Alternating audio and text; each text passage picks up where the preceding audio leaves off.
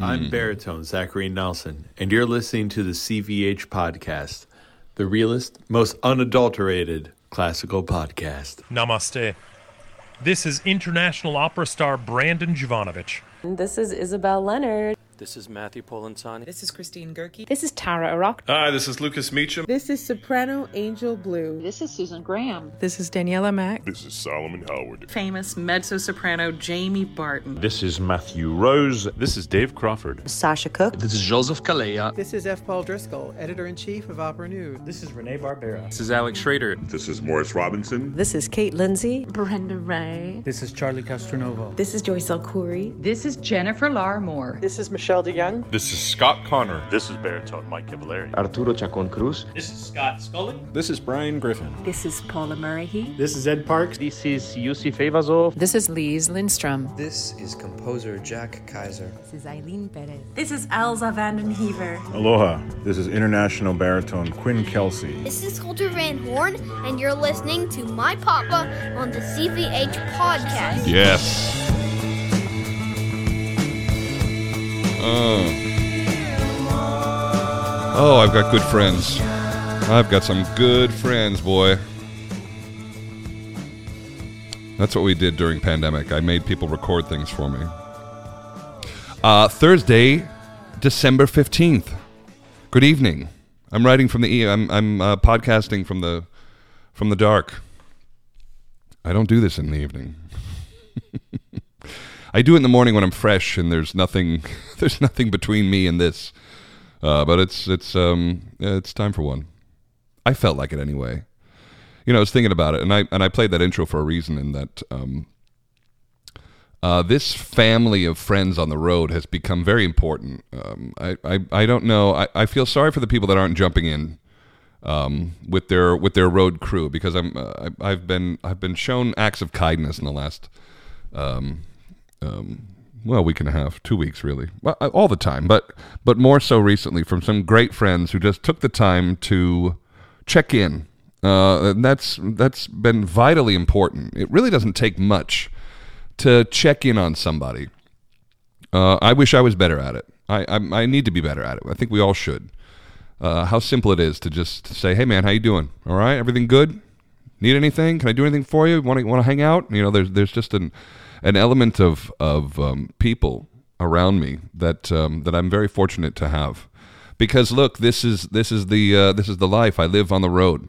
My family is somewhere else, and um, and and it's it's hard to stay connected there as much as I would like. You know, everybody's on their own schedule. We got school. We got all sorts of stuff going on, and and it's not always easy to to um, connect. And and so, um, you know, you don't if you have to live away from your family, as as me and all of my friends do, uh, it's good that we have each other. And and um, you know this this whole thing, it's very easy for us to get into the mindset of why do I do this?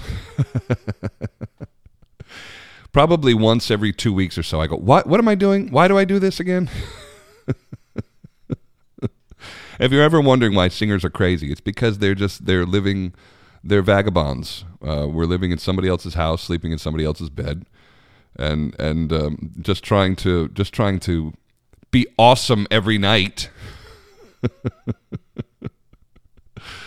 uh, there's there's a, a, a, tremendous amount of sacrifice, and I'm you know it's not woe is me at all. I'm not saying woe is me. I'm, I'm I know I know that I sing songs for a living, and how how uh, rare and lucky that is. I'm not I'm not complaining about my job. I love my job. It's a it's a joy, and shame on me if I don't do it. Uh, but but it has a price, and the and the price often is is a bit of loneliness. And um, uh, you know, I've just had some some magic people show up and and uh, and and make that better, and I'm really thankful for it. It's um, we got to look out for each other out here, because the New York Times isn't. Not looking out for us. uh, the Met cyber attack seems to be over. That was uh, ten days of of pretty wackiness, and I'm I'm not sure it's, it's totally clear, but at the very least they can sell tickets again. Uh, from what I understood, uh, the house was was um, sparse last night, and I'm constantly obsessed with how the house is doing. What a what a funny thing to now be invested in. I think I think there's an administrator in me somewhere. I'm not going to do that, but it's it, it's somewhere lurking where I feel like I, I could get into the the that side of the business. I'm not I'm not going to do it. Just there's something there's a small businessman inside of me that thinks I, that I could enjoy that. But like I said, not doing it. But um, yeah, there's just uh, a little thing that makes me think, boy, that that's a that's a heavy thing to have happen. I mean, cyber attack the Met and get into the system and shut it down. You know, like to what end? I mean, did you hold the place ransom? What I mean, what kind of ransom money could you really get out of a nonprofit? I mean, ultimately, okay, we've got access to some some. I, I, I don't know. I really don't know. I don't think I don't think the Met just has some discretionary money that's laying around to pay off uh, ransoms. Uh, uh, but I honestly don't know that that's what it was. I don't know if somebody just shut it down and, and had a good laugh, or they shut it down and held it hostage, or I, I, I nobody knows the details. I, we'll probably never know the details, but uh, it sure caused some havoc. That is certain. ID cards weren't even working at the door. It was, it was like total shutdown. Oh, and just reminded us so quickly how uh, addicted and um, reliant we are on the computer systems that we live on. I mean, you know, if everything was just like one plug and somebody just pulled that plug, we wouldn't know what what the leg to stand on. I was watching a video earlier. Uh, I get sucked into YouTube like everybody, right? You go there looking for one thing, and then YouTube tells you what you actually want to look at.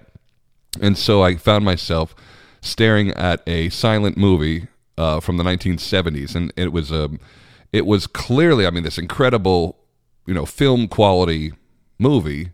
It wasn't a movie, but it was a you know film quality camera or a movie quality camera, um, just on the back of a truck going through the streets of Manhattan in the 1970s. It was sort of vaguely 70s. And I mean, it's really, I mean, it's something to see. I love to look at the cars. I love to look at the filth. I love to look at the clothes. Like all of that stuff is a, is a great fun timestamp. But then they kind of went past a building that was um, not a building, but a, a you know a construction site where a building had been torn down. It was covered by a fence, and it was clear that there were some guys working in there. And it, it just dawned on me like,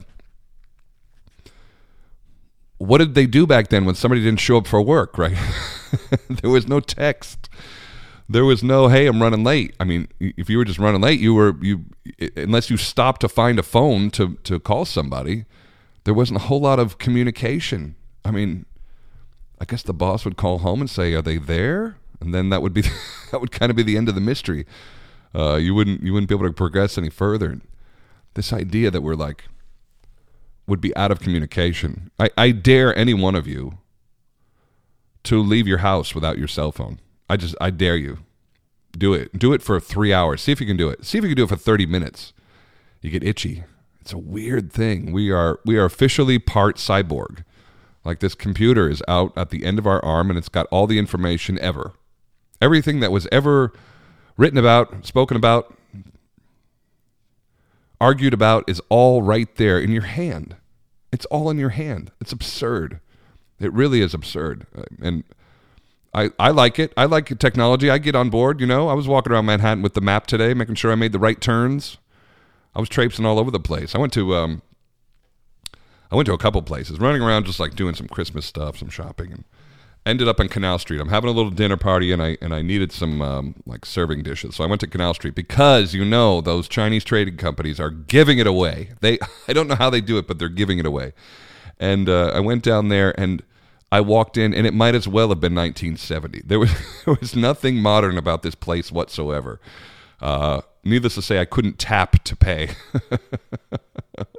but I did get four beautiful dishes for like six bucks total.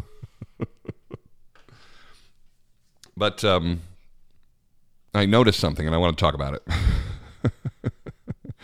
and if I uh, wind up dead, uh, you know, I enjoyed a lot of this. Um, there are these fruit guys, fruit and vegetable guys, every couple blocks. My neighborhood, there's one, one, one and a half blocks away. This thing is open 24 hours. It's open right now. You could go down there. Um, it's like the freshest stuff. You couldn't find this stuff in the grocery store. You couldn't go to Whole Foods and get this quality stuff. You really couldn't. And they've got everything. Every fruit, exotic fruit, there's papayas and pineapples and, and all sorts of odd things. And then um, you know, strawberries and blueberries here in the middle of December, and it's all fresh. I don't know how it's so good, and they are giving it away. They are absolutely giving it away. It is, it's the cheapest deal you'll find in New York, and it's cash only. There's no card. There's no and the guy kind of eyeballs it. Like you get a bag and you put some stuff in it and you open up the bag and he kind of like he kind of like eyeballs the number. I swear every time I, I, I walk away with a with a big shopping bag full, it's like five bucks and it's everything. It would have cost me fifty in in uh, a Fairway around the corner. Like th- this is an unbelievable deal, and I don't understand how they do it. Okay, so someone was talking about it with my buddy. He's like, "Well, there's no overhead." I'm like, "Okay, there's no overhead." They're like, "Yeah, there's no employee. There's just like one guy just stands there all night." Okay, fine. You've you've removed a lot of the cost, but I don't even think they could have purchased this wholesale at this cheap a price. What else could this be besides a complete, perfect money laundering system? There's no inventory. They don't keep inventory. Nobody's counting apples. Nobody's counting heads of broccoli. And then it's all cash. There's no receipt. There's no there's no record of anything. This is one of the few last bastions in New York of completely criminal activity out in the open and everybody is stone cool with it. Like I love the cheap vegetables. They love to launder money. The police don't care. The neighborhood definitely doesn't care. We love this place. We'll protect this place but there's no receipt. There's no inventory. It's just cash. It's just this guy, and he couldn't be happier to help you. Where in New York is somebody just thrilled to help you? It never happens. But this guy is like, "Hey, man, how you doing?" And and you know, he's pointing out the, the, the cucumbers are fresh over here. You know, he's he's cool, and and uh, I'm I, I've saved a tremendous amount of money by going to this guy, fruit and vegetable guy, and I'm telling you, 2 a.m. You could walk out there and get a pineapple. he's, he's, and he's happy to give it to you. the mangoes are good. I go, where's this stuff coming from? I want to talk to him, but I'm, I'm afraid if I ask too many questions, somebody's going to start looking at me funny. This is brilliant. It's absolutely brilliant. And they probably pay a mint for the permit just to be on the street corner like that. But I'm sure it's worth it with the amount of illegal money just getting laundered right through that right through that thing like I said, if I end up dead, we know what happened, and and truly, I I enjoyed so much this. the fruit and vegetable guy is saving my life, but I'm I'm certain it's a bastion of criminal activity. There's nothing wrong with that, right? Win, win, win. Everybody wins. Somebody loses. oh, I guess I've done uh, four Aidas now. I think it's four the cast has just been rotating. I'm not going to get into it, but uh, yeah, round and round we go. It's uh, it's just one of those shows, you know. It's one of those shows where you where you like had planned um, um, uh, takeovers. Takeover's the wrong word, but you know, people who are coming in after a couple of performances, and then a new person was coming in. You know, the the schedule's funny. You never know who's in town for what and why they're here, and and and uh, the nature of their contract. But um, uh, it's sort of been new faces every night. I'm not sure we're done. Uh, we got. I stay the same, and they keep they, they keep that ornery horse in there too. This horse is stealing. he's stealing the scene every time. And of course, last performance, you know, the one just lifted his tail and made a big mess. And you know, we can't help it. You know, the triumphal scene, we're all just kind of standing there, and so, um, you know, the pile is right is right where a lot of people need to walk, and and uh, I'm telling you, me and my, you know, I'm over there with the with the bass, with the basses, uh, the chorus, uh, the the basses and the baritones over there on this one piece of set, and we're just sort of like watching this pile of horse uh, droppings. I, I, don't know what else to say.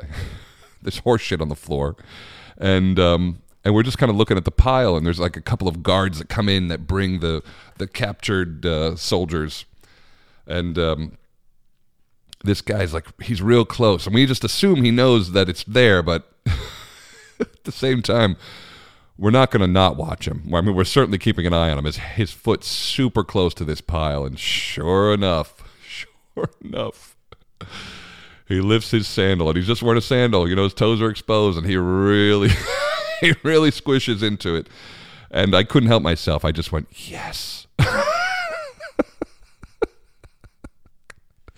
and I could see a couple of the boys around me with their shoulders started bouncing like they heard me say yes, and there was some, some chuckling going on. You think it's all serious on stage? We're actually having a great time. we can't wait for the super the for the actor to step in shit. you know, and then somebody came out in costume and cleaned it up. It's just, it's just such an odd thing. Uh, animals on stage, you know, it's it's it's generally a mistake. The audience loves it. It can make for a magical moment, but it's generally a mistake. And uh, the, these horses were biting at each other. This last one, they kept chomping at each other. And then uh, the handler, you know, I, the handler is clearly a professional. I guess. I guess he knows what he's doing, but he keeps yanking that thing's head, and that doesn't that doesn't calm it down. Uh, it's not calming it down. I don't know if he's trying to be dominant over it, but it's a little guy. It's not. This horse could trample this poor man. He's just a little slight, slight dude. I feel like you got to pet it. You know, you got to pet it and maybe give it a carrot and just like calm him down. Speaking to his ear, you know, the horse whisperer stuff. Like just chill him out. Every night, the poor king has. To, you know, the king only gets like two good scenes, and um, and and our guy's doing a fantastic job. But he sings this you know bulk of what he does with this horse 10 feet below him on the stage and the horse is clopping and neighing and biting and chawing it's making so much noise oh my god. Nothing you can do. Uh round and round we go. We're gonna do one more and then the little christmas break and then uh, back forever. I love you for listening. Episode who cares? Uh we're here. Everybody, have a great weekend. We'll see you next time. Bye.